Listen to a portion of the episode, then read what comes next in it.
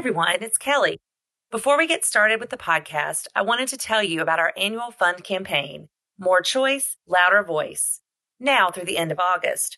RCVRC is a nonpartisan, nonprofit organization, and we need the help of our listeners to continue to provide resources like this podcast. Would you consider making a donation or becoming a podcast sponsor? Head on over to www.rcvresources.org backslash donate to make your contribution today. Enjoy the podcast.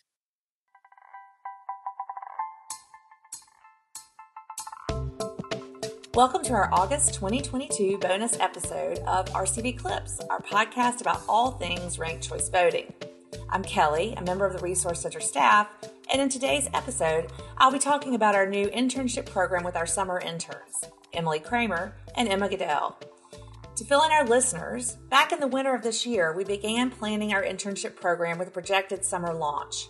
We've been talking about the benefits of a program like this for some time and recognize that an internship program could do two things.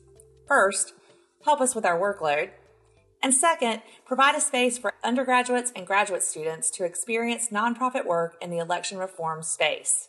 Emily, Emma, welcome. Thank you so much for joining me today. Thanks for having us. It's an honor. Thank you for having me. I'm happy to be here. So, before we get started, I always like to ask questions like this when we're getting to know folks. Tell me a little bit about something interesting or fun or exciting about yourself that we don't know. I would say for me, um, I really like music. I minored in music as an undergraduate, and my focus um, professionally is working with young voters, especially college students. So, yeah, that's pretty fun. Uh, I'm similar to Emma in that way. I um, really like music. I've liked it my whole life, and I've done choir my whole life. I play guitar. I was in my college's a cappella group. So, yeah, very cool. Sounds like we could have a, a little RCVRC um, music group. I, I, actually also love music too, and and actually my dream in my next life is to come back as a rock star who can be up on stage singing. You know, uh, maybe Carrie Underwood style. So I, you know, music is a huge part of our lives too. So um, thanks for sharing that little bit of info. So let's move on to what you're doing now. So you're both in school and um, would love to know a little bit about what your path in your education has been and is and where it's going next. So, I graduated from Allegheny College, which is a small liberal arts institution in Western Pennsylvania, and I majored in political science. I graduated in 2021. And because I love learning things and because I'm a huge nerd, uh, the following fall, I started my master's program. I'm getting my master degree in public administration at American University School of Public Affairs. So now I am coming to you today from my home in Washington, D.C., where AU is located. It's a really rewarding program. I'm so happy to be involved with it. Uh, I think I'll be sort of concentrating. That's sort of like the the master's degree of majoring, if you will, um, in applied politics, which is sort of like the political science, uh, theory focused branch of public administration. It talks a lot about how citizens behave, how voters behave, and that's where my passions lie. So, yeah, getting an MPA is a really exciting thing, and I can't wait to finish it up this year. I am a current undergraduate student in um, a small school in South Jersey called Stockton University. Um, I'm a double major, so I'm getting two bachelor's degrees, one in political science and one in languages. Um, I also have an undergrad in global studies, which is kind of looking at the effects of globalization, which is also really cool. Um, I am going to be a senior, so I am currently studying for the LSATs. I'm getting ready to go to law school. Um, but my passion is in human rights and protecting human rights for all people. I work a lot with an organization called Amnesty International. Um, and I hope to go into law school focusing on human rights law and immigration law. So, yeah. Wow. We can definitely see why we hired both of you this summer. Um, you guys are super impressive in your um, in your journey. And I have to admit, Emma, I'm also a nerd. Keep being a nerd. They're the best. so let's switch tracks just a little bit. Um, you guys are doing some really great things education wise, But how did you decide to apply for this internship? So, yeah, I think I'll touch on this a little bit more down the road, but I will say that if elections don't work, a democracy doesn't work. And I think it's really important that the citizenry be engaged, educated, and with ranked choice voting, really um, a ubiquitous, fairly common thing at the local level, regardless of whether the municipality is in a red state or a blue state or a purple state. I would say that based on my time here, I've learned that it's on the rise and it's only gaining more traction and more attention. I mean, at the federal level, we're about to see a congressional election uh, conducted in Alaska using ranked choice voting. So I would say, as someone who nerds out about elections and getting people to vote, it's our responsibility, you know, as election nerds to make sure that everyone has all of the information that they need going into an election. Because again another thing that i've learned here is that if someone doesn't understand uh, a voting method or the way an election works they're not very motivated and they're less likely to actually cast a ballot. And i think that's a really harmful thing. So voter education is where it's at and i'm really happy to be contributing to the organization in that way i had just finished an internship where i wrote a report about the diversity of New Jersey, which was very like journalism based. So I've kind of was interested in what I could do outside of human rights that could relate to human rights. And I kind of just looked at a bunch of internships that related to democracy because I knew that without democracy it's really hard to keep human rights alive and protected. So I I looked through a bunch and I saw, you know, ranked choice voting resource center and I knew about ranked choice voting because I, I had been in a political science intro to politics class, so I knew about it. I didn't know that it was quite as popular in the United States. I didn't realize that how that many jurisdictions had been using it. I just thought it was some sort of like, you know, theory that had been kind of talked about that was interesting, but you know, I kind of have been able to come into this internship and really learn about it and kind of use my human rights perspective and really put, I think, a different spin. And I think I'm going to take away the way that I use human rights in the future. I'm going to focus a lot on election administration. I'm going to learn about voter education because, kind of like Emma said, you don't really have empowered voters. You don't have a strong democracy. You don't have the protection of human rights without strong elections and voter education. You're absolutely right. And, you know, my political background um, was really in running campaigns for um, electeds. And, you know, I, I, knew then how important it was to have an educated um, voter because you want them to know a lot about your candidate, but also you want people to feel comfortable going to the ballot box, you know, filling out their ballot, um, being knowledgeable about what the candidate stands for and I, I, think that's so important in in um, you know what we do here at the Resource Center, and also the the work we do with actual election administrators. There are so many moving wheels and cogs and things that go on behind the scenes in our elections. We want to make sure that election administrators feel supported and have resources um, when they actually do implement ranked choice voting. Um, so really good points. So let's talk a little bit about what you've actually been doing here. Um, Emily, why don't you start and tell us a little bit about what the projects have been? And um, I know you have been very research based and very helpful to my position in particular, but take it away. Yeah, so I've kind of learned a lot about, you know, the communication side. I, I had a little bit of experience with, you know, communications for, you know, a bunch of different projects that I'd done in the past, but I'd never done it for a nonprofit before, so it was a very interesting sort of perspective that I got. Um, for instance, I did a social media audit of, you know, basically everything we've posted on social media for the past like three years. Um, and I kind of got a lot of insight on how, you know, the analytics work and how, you know, engaged our audiences with the things that we post. And I thought that that was very important because I didn't really think of it as that big of a deal. I mean, social media is just social media, but you know, the resource center is only as good as the audience that it promotes to. You know, you can be talking as much as you want about, you know, education, voter education, learning about the intricacies of ranked choice voting. But if you're talking to a wall, that doesn't really matter. So it's important to kind of gauge who we're talking to on social media and who's most engaged and why they're engaged and what's keeping them engaged. So I've learned a lot for that.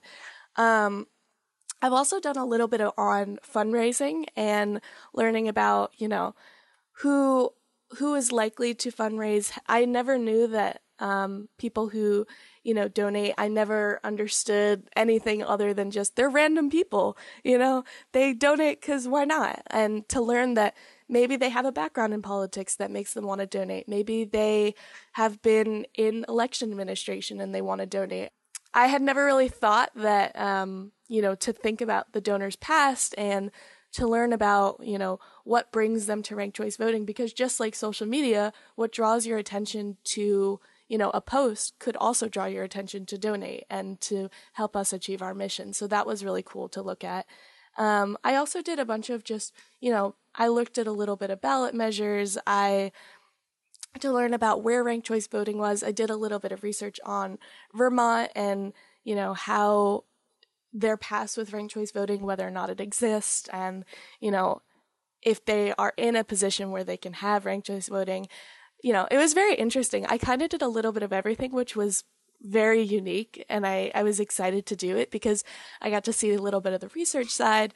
I got to see a little bit of the, you know, communication side. I got to see a little bit of everything. So that was really cool. On top of learning about ranked choice voting. So Emily is focused on comms, fundraising, development. I was sort of on the other end of the spectrum. I was the research and policy interns. Um, my focus is really taking apart a lot of state and city uh, charters, um, rules, other policies in place about how ranked choice voting was conducted in that jurisdiction. I'm putting together this policy report called, you know, Ranked Choice Voting 101, and it covers basically um, a really broad uh, summary of what ranked choice voting is, where it's used, why it works, why it might not work, what you need to make it work, things like that. Uh, what I've also worked on um, have been some case studies about ranked choice voting in previous jurisdictions. So I've done a lot of research. Uh, the pro is learning more about ranked choice voting every day. The con is having to navigate the websites of like super small towns that don't always have the most updated information. I mean, there are still some towns of like less than a thousand people that I'm trying to research uh, because there's so little information about them. Absolutely. You know, I think one of the best things about internships or even working for a nonprofit organization or something like the Resource Center Election Reform Advocacy, um, which are other organizations in our space doing that, you learn so much about people, about the voters, about, um, you know, how all of this interconnects together to make sure that the work gets done. And, and I have to tell you, Emma, you are working with one of the foremost experts in the nation, Chris Hughes, on ranked choice voting. And Ryan brings so much to the table also with um, his experience in Maryland, um, serving as chief of staff for Senator Kagan. And so you couldn't work with two better policy people than those two guys. Um, so glad that you had that opportunity. So I'm going to move on just a little bit. Um, and I want you to talk. I know you've given me a lot of things that you've learned, but I want you to talk about just give me one thing. So this is going to be a quick and easy answer about something you've done here that you will use, that you think you will use in your career. I mean, the simplest answer for me, like the quickest one, is the policy report and the case studies that I've contributed to, because that has given me a lot of really valuable insights on how RCV is being used in the United States. And I think no matter uh, what position I hold in the near future, I I could see myself using that information. The answer for me also is very simple. Learning about the ins and outs of how a nonprofit works is definitely where I'm going to be for the rest of my life. So, learning about it at the resource center, especially how communications work, how research works at a nonprofit, you know, about all of the little intricacies that work that not makes nonprofits the way that they are, as unique as they are in the United States, is what I'm going to keep with me for the rest of my life. So, yeah, definitely. So I'm glad that you guys were able to experience, and, and sometimes nonprofit work can be even a little bit chaotic. Um, you know, we, we're a small team. We have a lot of different hats that we wear. We do a lot of, um, you know, collaborative decision making, um, which really works for us. Now, you guys are our first interns ever, so that we're really excited about that. Um, but we're definitely going to continue the internship program. If you could give one piece of advice to an incoming intern, what would you say? For me, I would say speak up more. Um, I got my very first internship right after my freshman year of college. Um, I was interning for a member of Congress in their district office. And I walked into that small office just telling myself, don't speak unless spoken to, just focus on getting your work done you know nothing. you know, that was kind of my mindset. Um, you know, obviously I'd be I'd be really friendly to employees and supervisors, but I didn't really speak my mind a lot. Um, I was a lot more shy than most people think I am. And that's been my mindset going into um, a lot of professional opportunities because, I mean, as a college student and now as a graduate student, the positions that I apply for are very uh, entry level, you know, bottom of the hierarchy.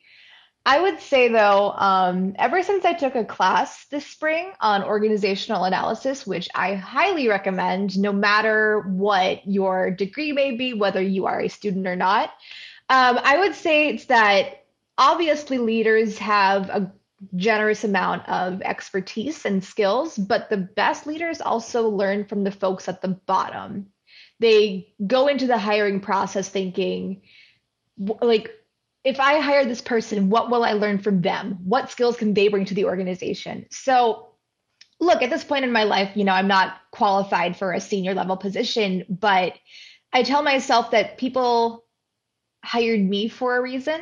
And despite my lack of seniority, I still have really valuable expertise on election education on getting young voters, especially, you know, I'm a college student and an organizer, on getting our youngest voters more involved in the political process, which I think is super valuable because our electorate is only getting younger and younger. So, yes, back to the original point, you might not be the at the top of the pyramid, but you have expertise, you have skills, you can contribute something really fabulous and just speak up more you know give folks your insights. You might have the solution that the team is looking for. So don't doubt yourself basically.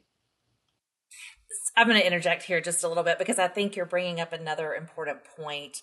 And, it's something that happens in the private sector as well as the nonprofit sector and really everywhere and particularly with young women. We really do need to not be afraid to make our voices heard um, you know, women in politics, women in leadership positions, women who are coming in in, in the, the entry level positions. Um, Emma, you nailed it right on the head when you said I was hired for a reason. And you need to definitely, you know, hold your, for my, in my opinion, actually, that's holding your weight for the team. Um, I, I, don't want to, um, you know, not speak up when I think something needs to be said, or not speak up when I think of a little better way to do something, or not speak up with even a question. Um, and I think that's so important. You know, a lot of the larger nonprofits, and I'm talking about like the you know 10 million budgets and up, um, their C-suite leaders are not females, and we want to see that change, right?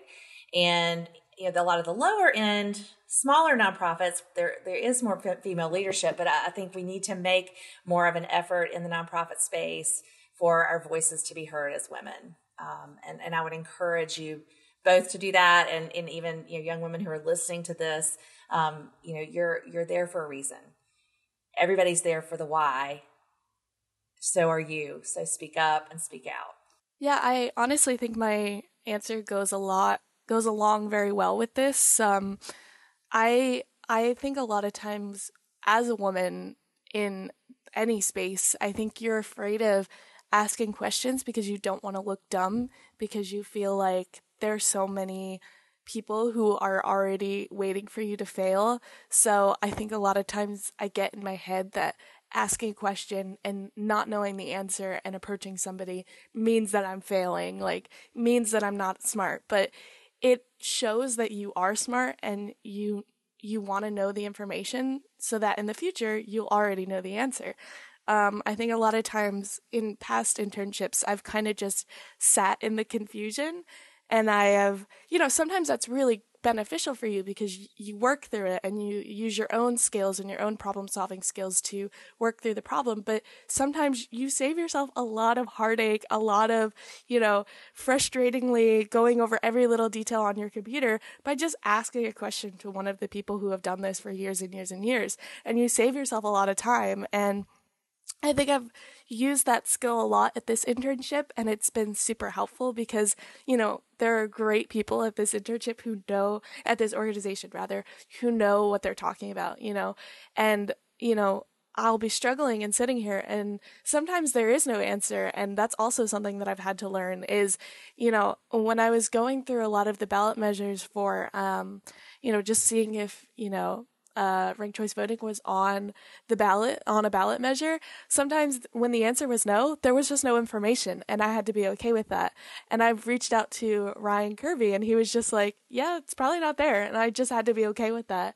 And you know, asking questions has been something that you know makes you be a better intern. It makes you be better at what you're doing, and it and it doesn't make you look dumb. It makes you look, you know, like you want to learn. And isn't that like way better than spending five hours on a project and having no success. I agree 100%. And, and, you know, that's, that's a universal feeling. There are times when I've felt that way, um, even in this job, after a lot of years in nonprofit, a lot of years working in um, politics, you, you, just really need to be, you know, and, and actually, when I'm on a call with a group of people and someone asks a question, probably about 90% of the rest of the people are thinking the question too. So um, I love those, both of those tips. Speak up, speak out, give your opinion, ask questions. Um, and I, I'm grateful that both of you are already living those, that bit of advice um, as, as we've seen you do this summer. So that's great. So, like I said, one of my main jobs is the fundraising side of the work we do. And, you know, the, it's a pretty important part of nonprofit because without funding, you really don't have um, the ability to pay your people and to do the projects that you want to do. So um, I've asked everybody on the team this year to help us out with some, you know, helping me understand their why. Why are we doing this? Why did you choose Ranked Choice Voting Resource Center? Um, so I'm going to read what you each sent me in the, the quotation that you sent. And because I think they're important pieces of information that I want our audience to hear first and foremost. But also, I want you to expand just a little bit on, um, you know, what you said in this why I support RCVRC. So we're going to start with um, Emma. Here's what you said when I asked you a few weeks ago. A number of issues are taking center stage right now, but access to free and fair elections will always be my number one political priority. I'm so inspired by RCVRC's efforts to educate the public about how our elections work and their great work to make sure election results are more accurate and efficient through RC Tab. There's no such thing as an overinformed citizenry, so RCVRC's mission to share information with voters, election administrators, and official elected officials alike really resonates with me. So tell us a little more about that. I I definitely still agree with this. I mean, I know it's only been a few weeks, but if you asked me today, I would have come up with a very similar statement. I said that there was no such thing as an over-informed citizenry, but there's also no such thing as, in, in my opinion, there's no such thing as too much voter turnout. More voter turnout means democracy wins, democracy gets stronger. Coming back a little bit more to this quote, I'm at a little bit of a weird crossroads in my life, in that I don't know uh, who I want to be when I grow up, as, as kids say. Um, I mean, I'm an adult now, but I do know what I want to do. And I know that I want to make sure that the threats to our democracy that have occurred over the past 12 years never ever happen again. I mean, again, I'm not speaking uh, on behalf of RCVRC, but I would argue that the past 12 years have been extremely dangerous in terms of voter suppression and the, the state of our democracy in general. So we think a lot about, you know, voter suppression policies, you know, voter ID laws, uh, restricting poll hours those are really serious issues. But at the same time, it's also really dangerous if we don't have a motivated electorate. And I think that uh, RCV, for example, has the potential to really motivate the electorate to get out and make their voices heard. At the end of the day, I think that RCVRC plays a really vital role in making sure that folks know more about how their democracy works or doesn't work and what they can do to make it better. You know, I, th- I think you make some good points in there. There are several things that I was just shaking my head, um, uh, you know, as, as you were speaking. But one thing I wanted to point out, and it, and it sort of pulls it all back around in the circle to RCVRC, um, your point about you can never have enough voter turnout. People turn out for elections when they trust the process. We're on the side of helping them trust the process because we're there to help the election administrators, the policymakers, and even the advocates who who have the campaigns to get RCV in your community um, to understand what it takes to make this happen in a reliable, trustworthy, and secure manner. Um, you know that's that's critical in the climate we live in today in in the U.S. We have to do things that help our electorate trust the process, and that's where we come in. We work on helping them trust the process in ranked choice voting elections. Um, such an important point you made. So, Emily, here's what you said. I support RCVRC because I truly believe that the benefits of ranked choice voting can help strengthen and preserve our democracy. However, ranked choice voting can only be successful to help our democracy if it's put into practice. RCVRC both informs voters about the intricacies of ranked choice voting and helps the implementation of ranked choice voting in various jurisdictions. RCVRC helps realize the benefits of ranked choice voting for our democracy, which desperately needs preserving. Tell me a little more about why you said that. Uh, just like Emma, I stand by 100% of what I said. Um, it is extremely, especially the last line. Um, like our de- our democracy desperately needs preserving. I agree with Emma in the fact that the threats to our democracy and democracies abroad everywhere have really suffered a lot of attacks recently in the re- most recent years. And I think it's important for organizations like the Ranked Choice Voting Resource Center to really help people trust the process, like you said. Um, and I think that by having you know, it is one thing to have ranked choice voting potentially have all these benefits to our democracy, but it's another thing to actually see the benefits. You know, anybody can sit around the table and, you know, bullet or brainstorm what they think is what can possibly come out of ranked choice voting. They can you know write stuff on a report. They could do anything. But you know to actually see the effects i think is the most important part. And you know we see these effects by educating people on the on the effects on the possible benefits. And then people start to realize that potentially this could work in their local town for the election of mayor for example. And i think that that's really important to learn from the jurisdictions that have implemented ranked choice voting, see what how you know how it operates, you know, really take their opinions into account, and then see how that on a grand scale can help democracy, you know, remain a strong, you know, a stronghold in our world.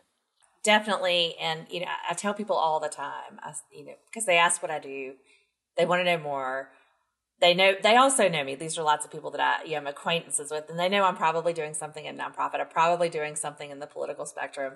Um, but what I tell them is that please be assured, please be encouraged, because no matter what you're hearing on the news, no matter what you're hearing from people around you, no matter what you're seeing on social media, there's good work being done for democracy and we're just a small part of that picture but you know i'm on meetings every day. I'm meeting people at all these conferences i've been attending. I'm talking to people in the field and they are doing really good work for democracy and i think we can you know sort of leave that on a positive note because it sometimes it feels helpless and it feels like we're not able to to make a difference. But indeed you are. Um, with your vote with your time with your energy um, you can definitely make a, a difference in democracy. So we're to our final question this one's easy yet hard, which is always, I love this question. Is always, we say it at the end of every single podcast. Describe your experience at Ranked Choice Voting Resource Center in three words or less. For me, I would say analytical because I was on the policy and research side of things. I would say collaborative because yes, I did a solo project, but it's not uncommon for me to work with groups and even work with you know the comms and development side of things. Uh, group projects are really valuable. So despite it being more and more of a buzzword um, you know one of those words that is just used all the time but doesn't really mean anything in the professional world i would say collaborative is the accurate word to use here. And finally i would say creative. I mean i have this weird pattern where i jokingly come up with funny ideas that I know that we'll never use in a project. And these ideas end up being used. I mean, a couple of weeks ago, I was talking to one of my supervisors. I jokingly said, Hey, what if we advertise RCTab, uh, which is our election tabulation software? What if we advertise that uh, via TikTok and the theme is like a really bad early 2000s infomercial? You know, there's got to be a better way. Don't you hate when you can't count your ballots? You know, things like that. And I fully expected my supervisor to just have a good laugh and we all carry on with our lives. But he was like, that's a great idea. Let's do it. so, so I would say we think outside the box a lot. And I really um, am grateful to be in such a creative workspace. I think my three words are definitely welcoming.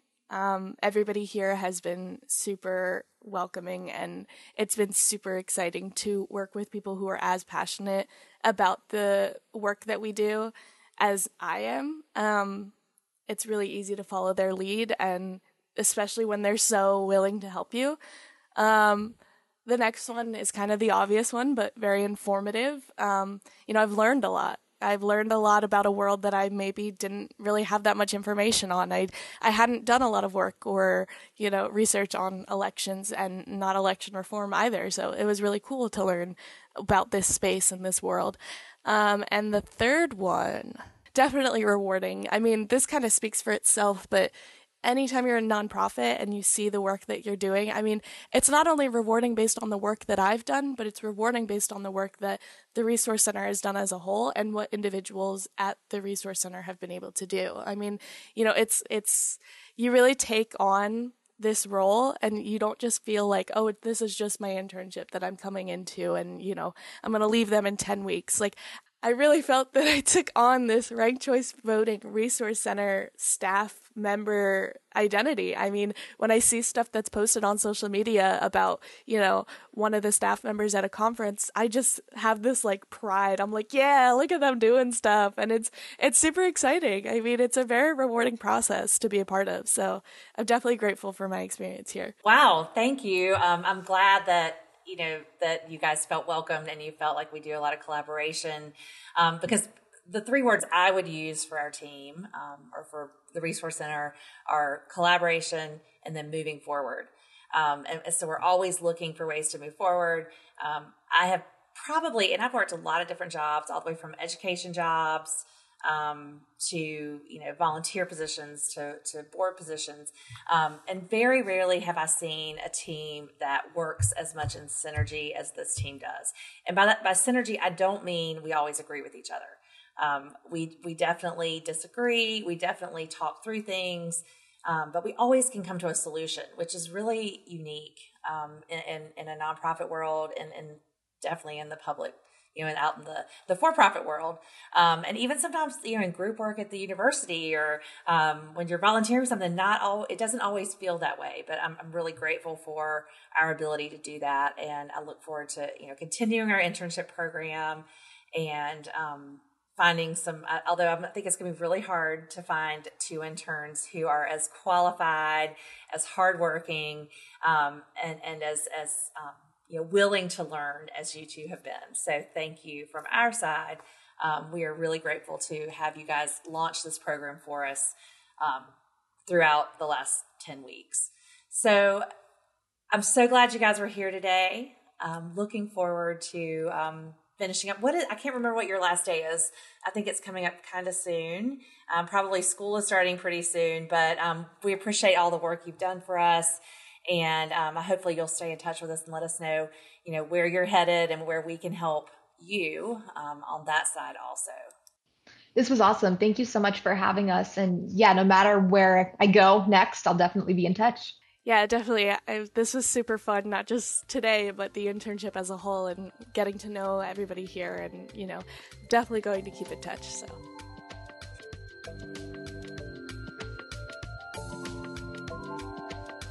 And now for this month's final round, where we share an interesting bit of trivia, useful tidbit, or something we just thought was cool for folks to know about ranked choice voting. Here's Emma Goodell with this month's final round.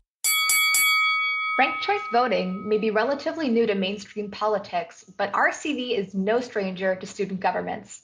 According to FairVote, 87 colleges and universities in the United States use RCV to conduct student government elections. The list of institutions includes small liberal arts colleges and large flagship state universities and represent a total of 33 states and territories. Higher education can play a major role in getting students involved in the political process, and that's why student government's work to use RCV is this month's final round. Thank you for joining us today for our August 2022 RCV Clips bonus episode produced by the Ranked Choice Voting Resource Center. You can find our show anywhere you listen to podcasts. Please make sure to subscribe to the show for the latest episodes and updates, and take a minute to rate and review us on your favorite platform. For more information about RCVRC and ranked choice voting, check out our website at www.rcvresources.org. The production of this podcast is supported by the generosity of our donors. Donations can be made directly on the website or by texting Donate RCV, that's all one word, to 51555. Please don't hesitate to contact us with any donation questions at donate at rcvresources.org. Be sure to follow us on Twitter and Instagram at RCV Resources and on Facebook and LinkedIn at Ranked Choice Voting Resource Center. Our theme music for today is Flutterby by Podington Bear. Until next time, I'm Kelly Sechrist on behalf of the Ranked Choice Voting Resource Center.